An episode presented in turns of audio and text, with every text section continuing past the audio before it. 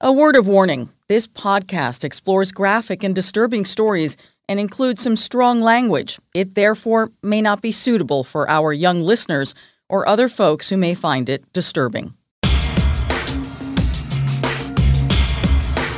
Hello and welcome to True Crime Daily, the podcast covering high profile and under the radar cases from across the country every week. I am your host, Ana Garcia. We are recording this on Wednesday, September 8th. 2021. Our guest today is Danny Smith. Danny Smith, for 21 years, was a deputy with the Los Angeles County Sheriff's Department. He currently works as a private investigator and consultant, but really, his biggest job of all, the one he is so proud of, is he is a prolific writer of detective novels, and the series is called the Dickie Floyd Detective Series. And Danny has a new book out this week. We're very excited. Thank you, Ann. I, I always appreciate being on your show. Oh, we're happy to have you. We're going to talk about your new book, which we can all see over your shoulder there, Nothing Left to Prove, which is actually a, me- a memoir. It's, it's really about what happened to you on the force. Correct. It's my first uh, nonfiction book. Excellent. We're going to talk about that a little later in the program. But this week we have some amazing stories. These are stories that you all have been following, and so have we. The updates are absolutely insane because there's no other word for it. Let's get right to it. A Florida teenager accused of stabbing to death his 13 year old friend, Tristyn Bailey, makes a bizarre court appearance and investigators release new video evidence. But as astonishing as all of that is, this is our first case. New and unbelievable developments in this insane case out of South Carolina involving the murders of a mother and son who are part of a rich and prominent family called the Murdaughs. Now, over this holiday weekend, the Labor Day weekend, the patriarch of that family I think the best way to describe it is to say he came undone, unraveled, Danny. I, I don't know how else to describe his actions. Yeah, unhinged. Yes, unhinged. Absolutely. I mean, spiraling and makes you now wonder what in any of his actions, what can we read into it about the double homicide three months ago? What do you think, Danny? You know, it's it's kind of a crazy case, and um, you know, there, there's not a, a, lot of information coming out of law enforcement, the actual investigation. So it's hard to say what they're focused on, but, uh, you know, from an outside perspective, without having uh, all the evidence and, and information that they have, it sure seems that, that there's an awful lot of death in that family for it to be a coincidence. And there seems to be a lot of power and influence from that family, and it makes you wonder uh, what exactly is taking place uh, with the investigation and with the prosecutions. Absolutely. So we have the mother and the son who were killed in June. Then we have a series of mysterious deaths that happened in or near the family which are now being investigated all over again because the problem with this family is that for at least eight decades, the Murdaughs have been the prosecutors in the county, either the top prosecutor or a prosecutor in that department. And in addition to that, for generations equaling that, they have been in charge of the top law firm there. So it's almost as if they have law enforcement in a vice grip from prosecution to defense. Right, right, and then and then there's the uh, shooting incident, the uh, the grazing of the head. That sounds awfully suspicious to me. I, I when I first read that part of it, I thought, mm, no, no, that's no. that's not right. No, it's not. Okay, so what Danny is referring to is that Alex Murdaugh, this is the father, the patriarch of this family. His wife and son have been murdered. All right, and he's the one who found them on the family estate 3 months ago. He's the one who called 911, okay? On Saturday of this Labor Day weekend, just a few days ago, he said that someone shot him in the head while he was changing a tire on the side of the road. Authorities describe his wound as superficial. Superficial. superficial. Okay. He had to be airlifted and apparently was conscious and was not in the hospital for very long. But wait, as soon as news breaks of his attempted shooting, I don't know how else to describe it. The man was shot. The question is who shot him? Did he shoot himself? Did someone shoot him? Literally, the day after all of this happens, Alex Murdaugh then releases a statement saying that he's checking himself into rehab. But wait, on the same day that he says he is checking himself into rehab, okay, it is there's a giant article that is so damaging in the New York Times saying that he has been removed from the very law firm that his great granddaddy founded for alleged misappropriation of funds. The New York Times says it could be in the millions of dollars. I'm reading into this embezzlement. No one used that word, but Danny, what do you think? Yeah, you know, there's so much going on. It's it's it's almost um, it's it's a little bit crazy, and and I hope that that the state officials and perhaps even federal officials have stepped into this by now because um, you know clearly as you set you set forth uh, earlier the the county there it's uh, it's it's like the family investigating the family and it's just not going to uh, it's not going to mete out any truth so um, yeah it's a very strange thing I, I you, wonder okay are they that unlucky that that many people are injured and killed. And there's more that you haven't even spoken about yet, but there's just so many things with this family and, and it's, it's too much. So unless you'd have to say, unless that they, unless they were crossed with the mafia or uh, some drug cartel, it's just not possible. It's more likely that this is a lot of internal things going on. And uh, for me, I would look closest closest to home for the suspects and follow the uh, money trail. And we want to make absolutely clear that Alex Murdaugh, the one who says that he was shot in the head, the one who has been removed from his law firm, the one who is being accused of stealing money, the one whose wife and son he found dead and he called 911. We want to make clear he has not been named a suspect in the double murders. Okay? We just want to be absolutely clear about this. And here's the other thing. When the murders happen, and we're going to go back and we're going to do this chronologically to start looking at the red flags because they start popping up and with context now. Remember at the time he said he had an alibi. Alex Murdaugh said that he was at the hospital with his father, who also used to be a prosecutor. His father was ailing. He said he came home and he found his wife and his son dead, and then he calls 911. Now, Here's the now here's more horrible mysterious death. Literally like days after the murder, the poor father, the grandfather who was sick in the hospital, he dies. Okay? So in one week you have the grandfather dying and you have, you know, the the the mother and the son murdered. That's a lot in one week. And we haven't even gotten to the other, you know, mysterious deaths. So I want to look at the details of these murders and I want to look at the details of what was going on with Alex um, because the, the, the it's I don't even know where to begin everybody. So let's go to the murders. June 7th, a 911 call comes in at around 10 p.m. This is from Islandton, South Carolina. It's Alex Murdaugh. Alex is 53 years old, and he calls and he says he has just found his wife, Maggie, who's 52 years old, and their son, 22 year old Paul, dead on their 1,700 acre property. These people are rich. They're rich.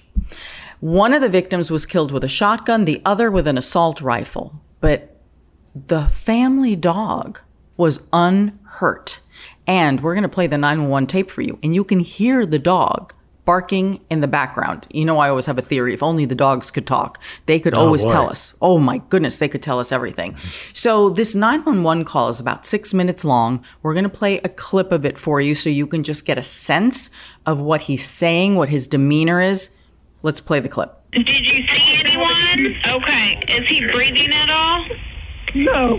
No. Is she? Okay. Do you see anything? Do you see anyone in the area? No, ma'am. No, ma'am. What color is your house on the outside? What color is your house on the outside? Uh, it's white. You can't see it from the road. Okay, is it a house or a mobile home? It's a house. Okay, and what is your name? My name is Alex Murdaugh. Okay, did you hear anything or did you come home and find them? I've been, I've been gone. I, I just came back. I tried to Okay, and was anyone else supposed to be at your house? No, ma'am.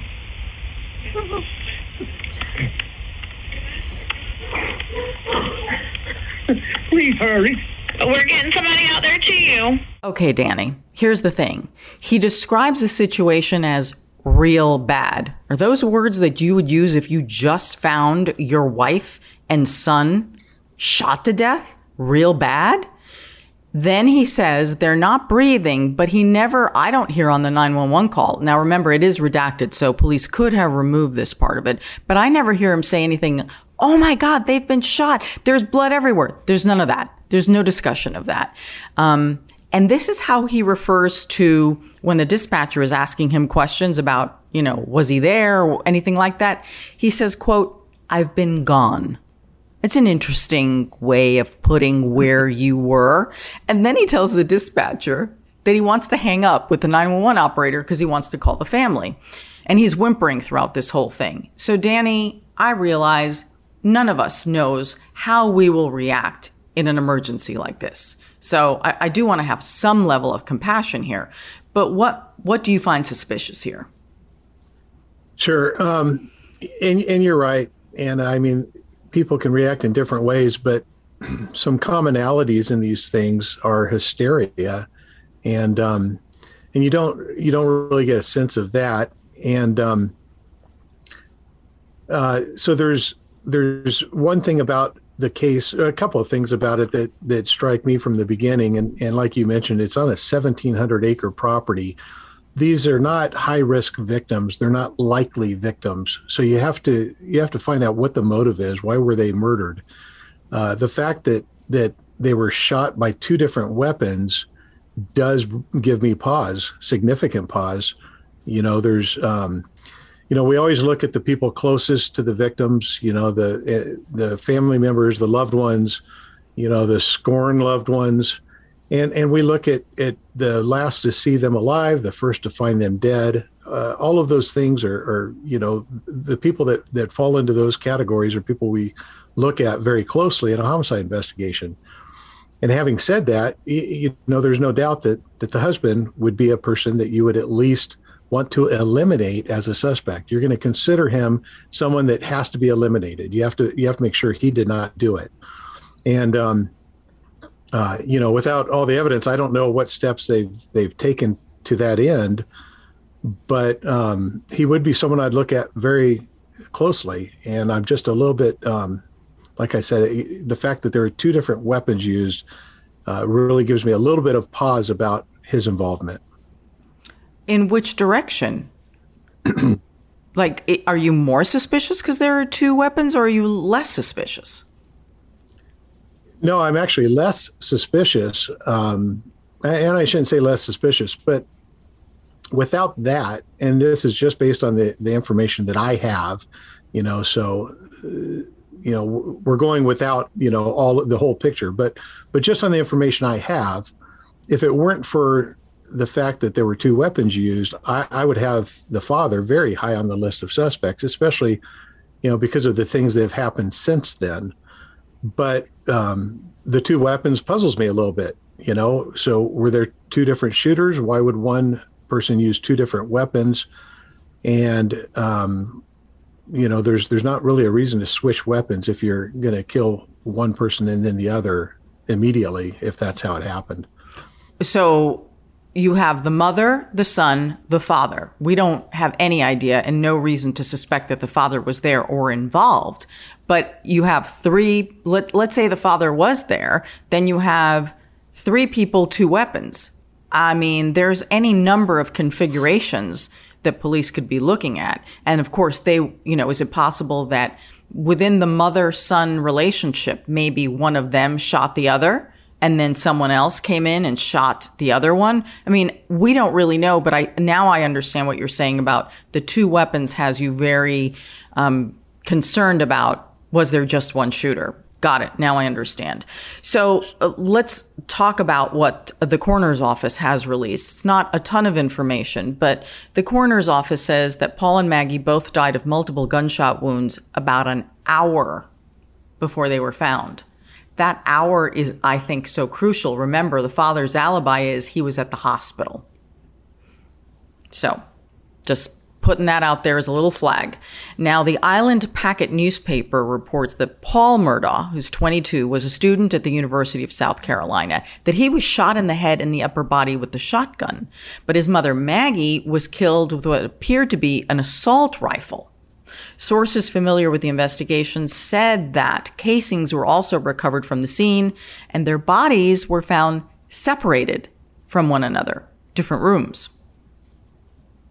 Yeah, I, I, didn't know what that meant when I read that, that that they were separated from one another. I mean, they they might have been separated when they were each killed.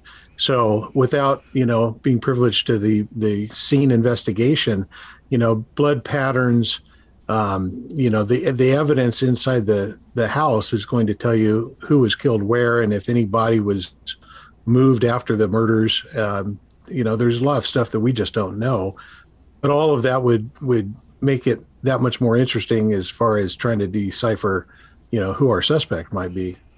Well, um, since this is a community in which the Murdaughs pretty much have a hand in everything, the prosecutor on this case, originally assigned to this double homicide, has had to recuse himself. So, my concern all along has been unless there is truly an outside agency taking the lead in this investigation, I'm going to have to think that almost everything is potentially corrupted here. And yeah, it could it could be, and that's why I mentioned earlier that, it would be uh, refreshing to know that either the the state agency or even the uh, federal agency has gotten involved in this, but I don't know if they have. The state has been involved. Um, I don't know about federal authorities, although if if there are new charges, for example, of alleged um, misappropriation of law firm funds, depending on how that happened and the jurisdictions in which it happened, that could bring the feds in. That could be more of a federal case than a local case. And the um, the law firm did release a statement just saying that they have turned over evidence to the appropriate authorities. So you know that there's an investigation that that that the call's already been made and that the files are being turned over. Now, when the mother and the son were first found murdered, the town gossip was pretty clear. The town gossip was like, "Oh, everyone's whispering. This is this is retribution for how the family has acted and retribution specifically for some mysterious deaths and then specifically the death of a young woman involved in a boating accident in which the younger Murdaugh, Paul, who was murdered, was driving the boat. And whether he got, you know, special treatment and lower charges as a result of his family's connection. So at the time of his murder, Paul was facing felony charges for a February 2019 crash that killed 19 year old Mallory Beach. Paul had allegedly been drinking, was behind the wheel of the boat with five passengers, and that he crashed into a bridge piling at about 2 a.m., according to records. But Mallory was thrown from the boat and her body was not found for another week. People who were on the boat describe Paul as just um, not only being drunk, these are his descriptions, their descriptions, but they said that he was also nasty. He was arguing with his own girlfriend and spitting in her face, and it's just like, oh. So when the to- so when the town started saying, "Ooh, this is retribution," um, there are reports that everyone who was on that boat voluntarily gave up their DNA to investigators of the double homicide because they wanted to be clear they had nothing to do with the homicide. It's like, here, take my DNA because I don't even want to be in, in, in your outer circle of possibilities, which don't you find that interesting? Well, I mean, it's it's appropriate um, because you know clearly there's that that circle of, of suspects in the in the murder of the the wife and son, it's going to include you know those individuals on the boat, the family and and friends, close friends of those people on the boat. Um, but you know, I mean, it it seems a little bit unlikely, especially since he was charged. In that case, hadn't been adjudicated yet, to my knowledge. So. Um, I, I, don't know. That's that's kind of a stretch to think that that someone from the boat or, or one of their loved ones would would go there and, and murder their son, and perhaps you know not expecting mom to be there had to kill her too. It's plausible. I'd look into it as an investigator. Absolutely, you have to, as an investigator, you have to look at every possibility. And like I mentioned, even with the dad, you you want to eliminate those those individuals as suspects, cross them off the list, and and that's why if there is DNA evidence in this case, uh, it's very appropriate and um, and also a good thing that that these individuals are willingly uh, providing their DNA samples. So, two months after the boating accident in April of 2019, Paul, who was 20 at the time, was arrested and later indicted on one count of boating under the influence, causing death, and then two counts of creating great bodily injury. So his case had not even gone to trial yet. He had um, said that he was not guilty. And then after he was murdered, local prosecutors dropped the case because sure. the primary um, defendant is now dead, which of right. course in no way leads anyone any closer to having any form of justice for Mallory, who's dead and it certainly does nothing to comfort her family. Now, Mallory's mother is suing the Murdaugh family for wrongful death. And that's not changing no matter, you know, uh, who's claiming what and, and what condition they're in. So sure. that is that is still going forward. So that's not the only death connected to the Murdaugh family.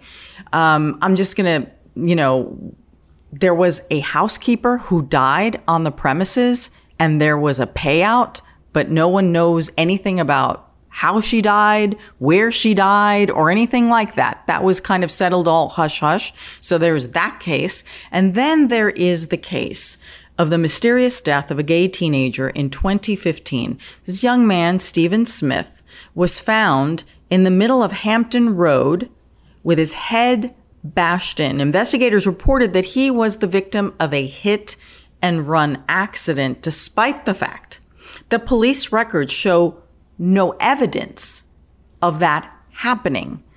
The, their claim was, oh, his car broke down and he started walking and then he got hit. And that's how he was killed. And that's as far as that investigation ever went. Well, Stephen Smith's mother has never found that very satisfying either. And she's been also looking for justice in this case. Now, here's what gets very weird. WCBD TV reports that case notes detail that within a month of Stephen Smith's death, investigators started to receive tips. These tips alleged that Paul, the one who was killed with his mother, and his brother, Buster Murdaugh, may know something. The police should look at these two. Maybe they know something about what happened. This is these are the tips the police started getting. But where did that go? As far as we know, it went nowhere. And now, because of the double murder of the mother and son, state investigators have opened up Stephen Smith's case. Maybe there'll be some justice now for Stephen Smith. But do, but don't you find that weird? I do, Ana, and it's. I think it's interesting when you when you have a show like yours. Um, I wouldn't be surprised if you end up with a lot of people from the community who know this family, who start uh, offering opinions and comments, eh, um, posting them on on the site here because. Uh, you know, we don't know the family. We just know what we're reading, and and we're we're getting a pretty good feel that that there's some serious problems with this family, but um, I, I, would say that that I mean it's it's almost a little bit uh, like like there's a um, oh it's worse than a dark cloud. I mean it's worse than that. Yeah. It's worse Yeah. than that. And Danny, here's the other thing. And as I was going through all the notes last night, this this to me just like stood out like a giant red flag. Okay. Remember the father, Alex, had a meltdown this last weekend over Labor Day, right? He says that he was changing a tire on a road. What road do you think this happened on?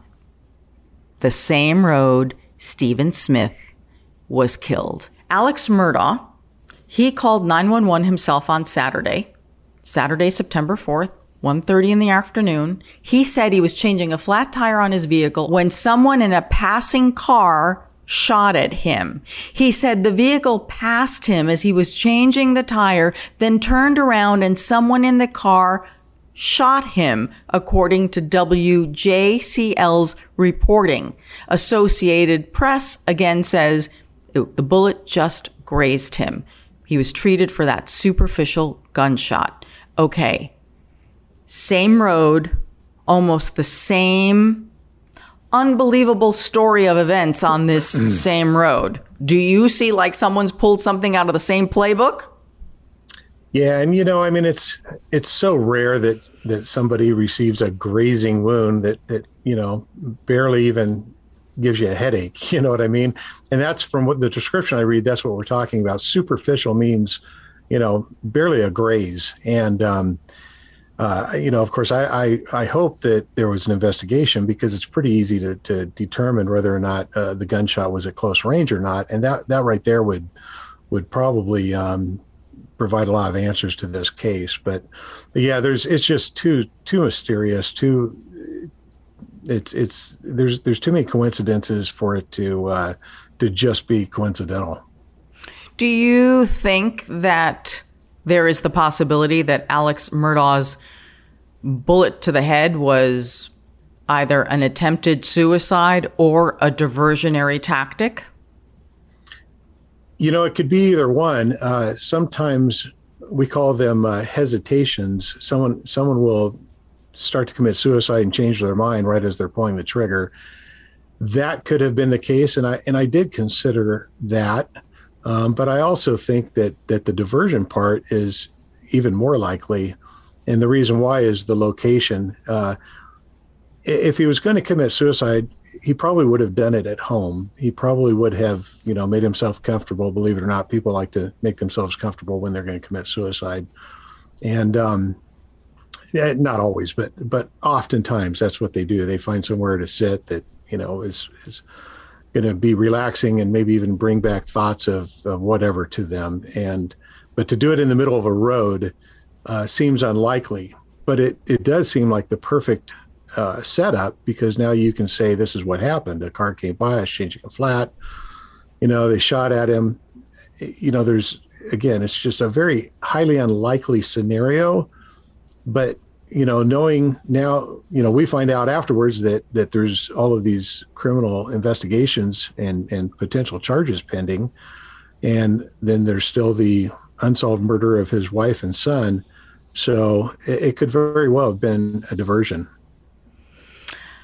Well, um, of course, they're all investigating because, according to Alex Murdaugh, uh, not only has his wife and his son been murdered, but now he's claiming that there are people trying to kill him. I mean, that's in essence what he's saying is that there are people out there. So, um, if you listen to his version of events, it almost feels like there's someone out to get all of them. Yeah, but here's the thing. I mean, if if if you if you wanted to to take that step, and as an investigator, you would consider it. You would say, okay, so the mother and son were recently murdered, uh, and perhaps uh, he, the the father, was the actual target. Well, they did a very uh, fine job, you know, definitive job of killing the the son and the mother and they're on a old county road that you is presumptively um, no witnesses around and and no traffic. So why would they not have made absolutely certain he was dead if it was in fact uh, a continuation of of these hits? Well, right now, Alex Murdaugh, who probably holds a lot of answers to a lot of the questions, is in a rehab facility. The Associated Press quotes his attorney, Jim Griffin, as saying this Alex resigned after being accused of diverting lawyer fees from the firm. These allegations prompted him to confront a dependency and he voluntarily checked into an inpatient substance abuse rehab facility after being discharged from the hospital, and that would be for the shot to the head. So, want to make clear Alex Murdaugh has not been charged yet in any way, is not considered a suspect in the double murders. But this is some suspicious stuff that's going on in this family and neighborhood. Well, and he's he's also uh, most likely unavailable to to be interviewed, um, being in the rehab. So, you know, he's he's got himself a little bit of a buffer now with that too. Hmm, isn't that a coincidence? Could be, might not be. Okay, before we move on to our next case, here's a quick word from our sponsor. If you haven't heard about Ana Luisa yet, it is time that we change that. Ana Luisa was founded to bring clarity to the jewelry industry. They design pieces that start with recycled materials whenever possible, transparent business practices, and always small batches that are kind to the earth. In fact, I'm actually wearing some of the jewelry. It's called their signet ring, and I love this one because it's got a lot of heft to it. I have to tell you, I do a lot of shopping on Instagram for jewelry. And sometimes you get flimsy stuff, but that's not what you get with Ana Luisa. And in fact, these necklaces, because I can't layer them myself, this is also from Ana Luisa. Here, let me turn it around so you could see it. Ana Luisa's beautiful, sustainable jewelry is the perfect gift for yourself or for a friend or for a loved one. Now, to get this special deal of 10% off, go to shop.analuisa.com slash true daily and be sure to use your special code, which is true crime daily. That's shop.analuisa.com Ana Luisa, I'm going to spell it for you, A-N-A-L-U-I-S-A dot com slash true crime daily to treat yourself or someone else to a beautiful piece of jewelry and get 10% off. One more time, that's shop dot Ana shop.analuisa, A-N-A-L-U-I-S-A dot com slash true crime daily and the code is true crime daily. Our next case is out of Florida. This is where a teenage boy is accused of stabbing a teenage girl, stabbing her to death in a brutal attack back in May. Now, he recently made a very bizarre video court appearance. This happened last week. Plus, there is new video evidence in the case that's being released. Aiden Fucci appeared confused and is seen muttering to himself on camera during a video link court appearance on Wednesday, September 1st. Fucci is being held in the Duval County Jail. That's in Jacksonville, Florida. He was taken into a holding room at the jail for a pre-trial court hearing last Wednesday. And that's when he started acting kind of erratically. He was rocking back and forth in his chair. He looked around in, in a way that some have described in a paranoid manner.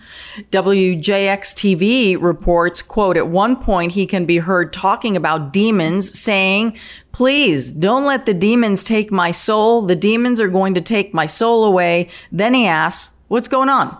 And why am I here? I just want to talk to my mom and my dad. What's going on? What's going on? Aiden's attorney filed a speedy trial waiver, and the case is scheduled to be in court again on October 28th. So, you know, Aiden is being tried as an adult in this case. It is indeed bizarre behavior. And no doubt, Danny, I think that his competency will have to be examined now. Yeah, I'm, I'm sure that they will. And it's not uncommon for people to do this. You know, what I look at is his actions prior to all of a sudden being confused and and all of these other things. And and if you go back, uh, he told uh, a friend or, or, classmates that that he wanted to kill someone, that he wanted to take someone out into the woods and, and kill them with a knife. So there's your premeditation. And um, crazy people don't usually premeditate murder. It, it's more spontaneous. Um, it, it, just it happens during one of these moments of confusion or rage. But but to plan it, to do it, and then uh, my understanding is is once he was arrested, that that he was uh, rather jovial in the police car and and um, uh, it, it doesn't it doesn't fit the same profile of, of what you're seeing now in the courtroom. This this display of uh, potential insanity. Though, if he suffers from a severe mental illness, he could have, you know, these huge stretches of erratic behavior where he may seem like he's engaged and present and then have the delusions. So, I mean, it is possible that both things are possible, right? That he could, that he could present in both manners is what I'm saying.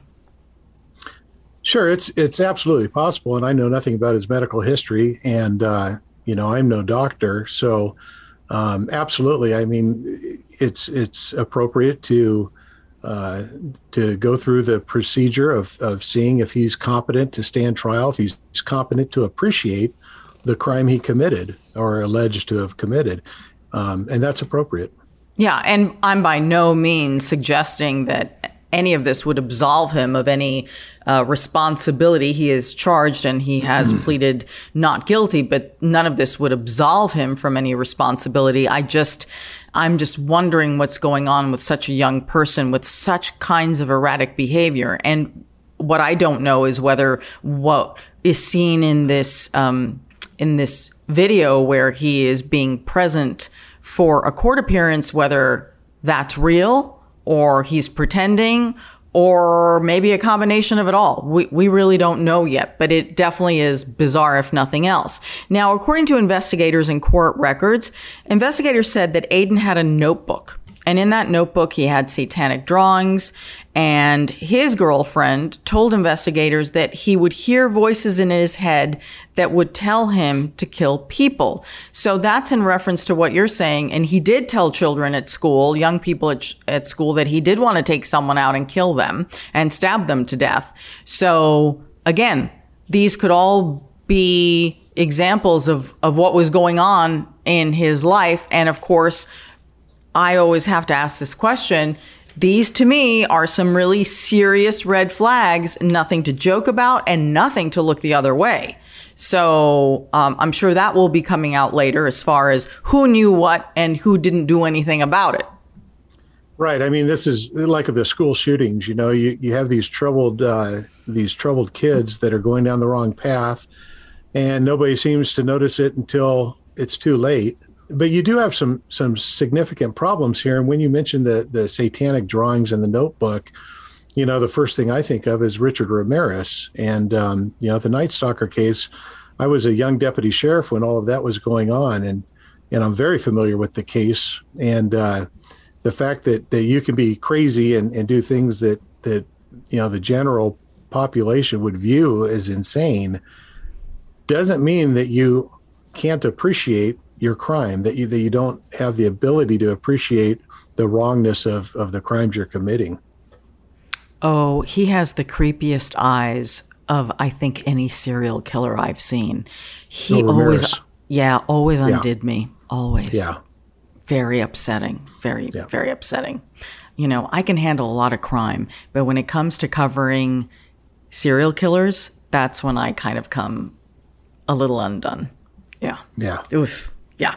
Okay. Back to this case. So Tristyn Bailey was 13 years old at the time of her murder. She was last seen around 1 a.m. on Sunday, May 9th. And May 9th was Mother's Day. So she went out Saturday night to, you know, hang out in the neighborhood. This is kind of like one of those uh, developments where, you know, there are places for you to walk and parks and all of that like that. So she went out that evening, but she never came home. So her parents reported her missing. Again, this is a residential area with community parks and it's about 22 miles south of downtown Jacksonville. It's, it's a really nice little area, right? Where most people feel very safe.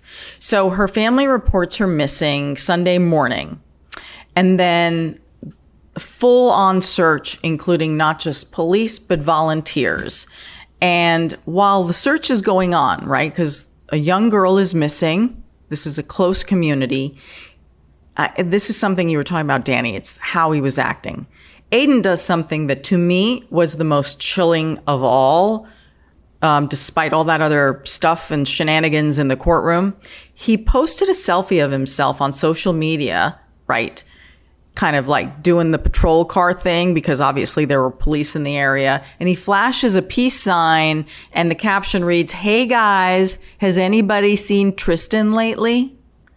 Now that, to me, is the really scary, demented part. Obviously, plus the alle- you know th- that he allegedly killed her, but it's like ooh, ooh, ooh, yeah. So Tristyn is then found at 6 p.m. on Sunday. Her body was discovered in a retention pond. Tristyn Bailey had been stabbed 114 times. And for all of you who know that, you know, we originally covered this case because it was so disturbing, that is violent and intentional. And so many of her stab wounds were actually defensive wounds. So that tells you how long this went on for and the rage in which the killer stabbed her. Danny, what do you make of this? Well, that's that's exactly what I was going to say. Is is what you have here is the rage, and um, and we've seen it before, and I've seen it personally in in several murders, and there's no doubt about it. You know, it's it's it's it's an absolute um, unhinged again. You know, we go back to someone being unhinged, unleashing all of this rage, and the question is why. Um, and clearly, she she was fighting for her life, and uh, and and her killer was very persistent, and he was going to kill her. And I, I know that he has not been convicted of this yet, but but it's pretty clear. I you know I don't think anyone's really out there looking for any other possible killers. There's enough evidence to say that that he's uh, more than likely the the person who did it. So um, the question would be why? Why why did he do it? I know she was a cheerleader. I don't know what his social status was at school. Um, maybe maybe she was someone that he wanted to be able to date and never had a chance with. I don't know, but but but clearly that's that's a, a very very um, brutal and and you know rage filled murder. And they're so young. So Tristyn was 13, Aiden 14. This is crazy. They're so young. So young. So Aiden kids. was, right? Just kids. Aiden was arrested Sunday night and he was charged with second degree murder.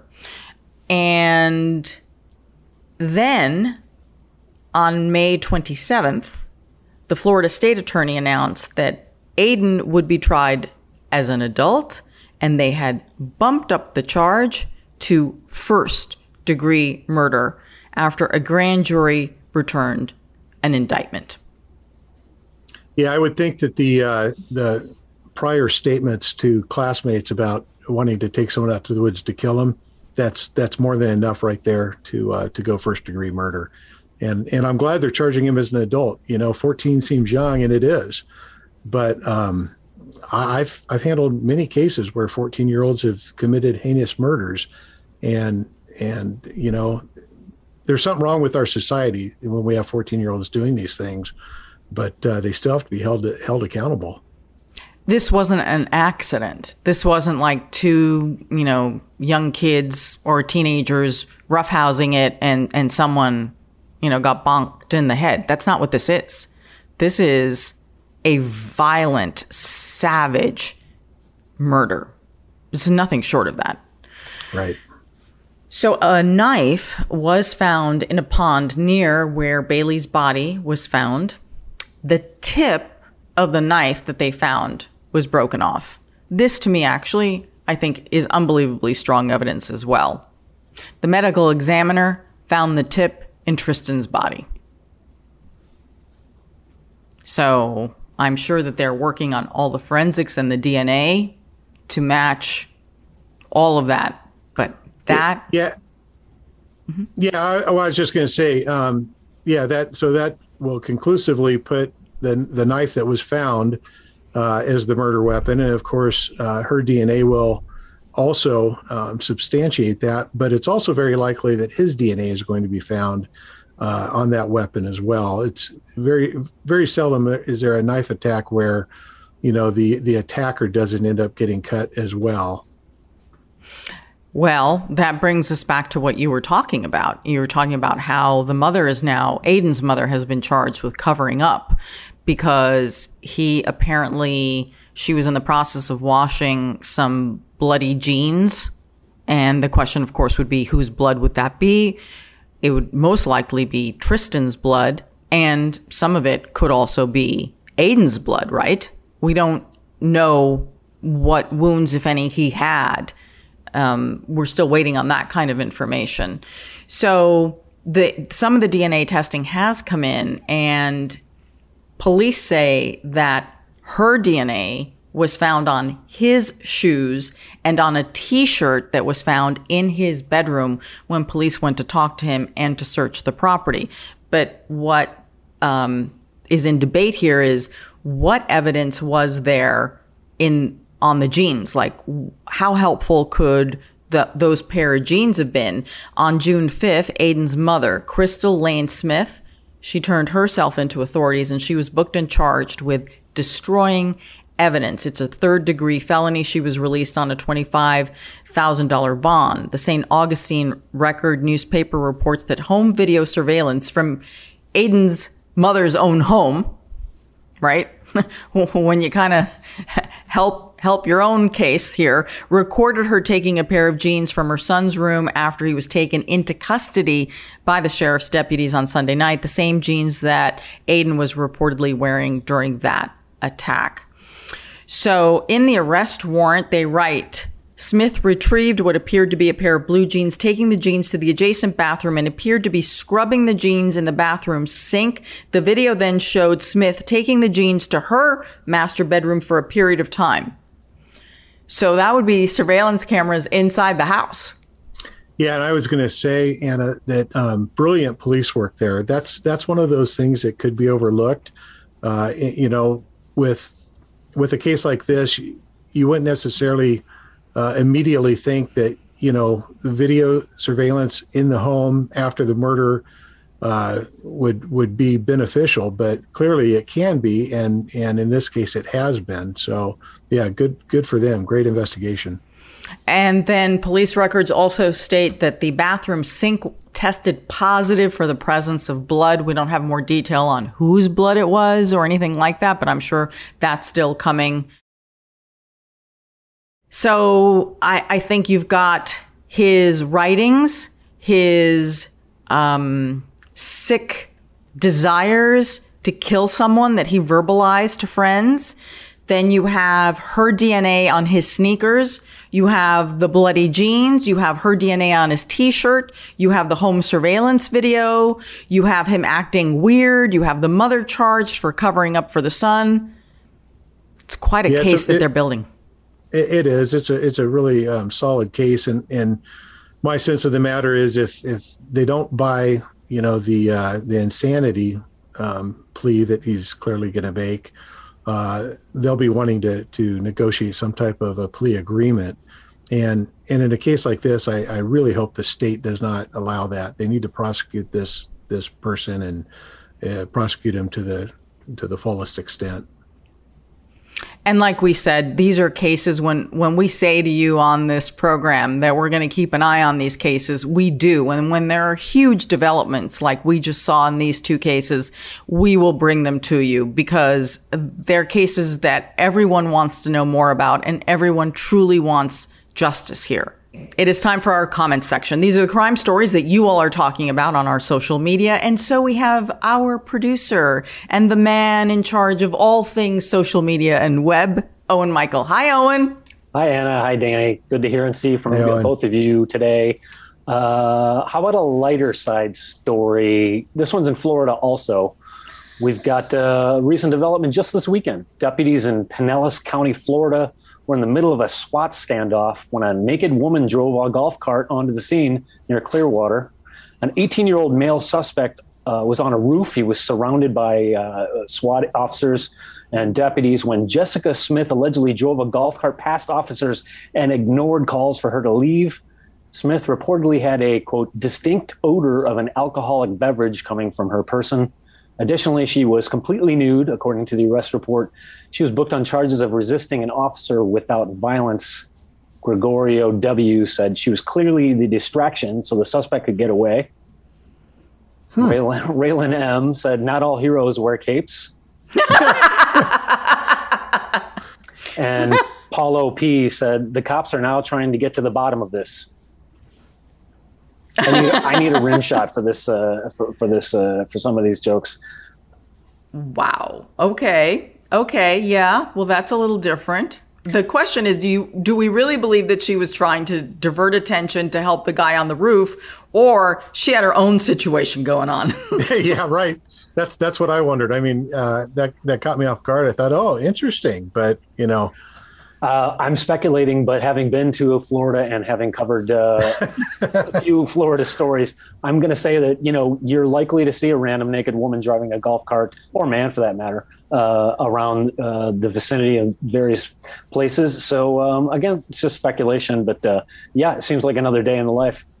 Yeah. Okay. Thanks, Owen. Always happy to bring the, the latest Florida story to everybody. Uh, we appreciate it. Always need a little bit of a laugh. Thanks, Owen. See you next week. Bye, guys. See you next week. Bye, Owen.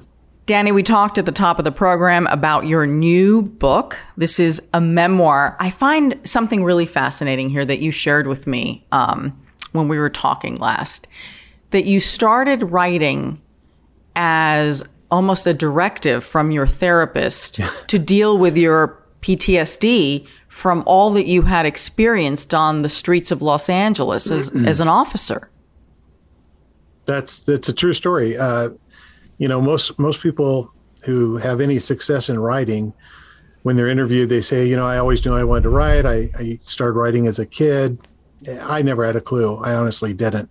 But um, but yeah, at the end of my career, I, I was diagnosed with chronic PTSD, and um, and I provided uh, a very detailed um, set of, of, answers to to this uh, psychiatrist, and and he suggested he said you ought to write for a living. You write really well, and and I didn't think about it then, but he he said it would be therapeutic, and and I found that it was. I actually um, enjoyed writing fiction for a number of years, and it was very therapeutic. And here, 17 years later, I have finally written my memoir, and and I couldn't have done it any sooner. And even now, 17 years later, it's been very difficult to write, but um, but it's out there now. So, okay, where can people get your book? Uh, you can find it on Amazon. It's probably the easiest. It's also on Barnes and Noble. Um, you can can get it directly from me through the through my website murdermemo.com, and um, you can. I, I have a profile and everywhere in social media. So pretty easy to find me and find my books. Yeah. And on social media, what's your handle? Um, gosh, I have so many different things, but uh, uh, Danny R. Smith or Dickie Floyd novels. That's that's the name of the uh, first series that I wrote, um, and that's kind of been a, a, tag that's hung around me for for all of this time. So, okay, well, we wish you much success with this book. Uh, you're quite a pro- prolific writer, and that's a wonderful thing. Thank you, Ana. You can find me on social media at Ana G News, Ana with one N. And of course, you can listen to our podcast wherever you get your podcast, but very specifically on Spotify, Apple, Stitcher, Google. And of course, you can watch us on YouTube. Subscribe to our channel on YouTube so you can get updates because we're adding bunch of new podcasts, which is really exciting. And you can also subscribe to our newsletter at truecrimedaily.com. So until next week, I'm Ana Garcia. This is True Crime Daily, the podcast. And as we always say, don't do crime.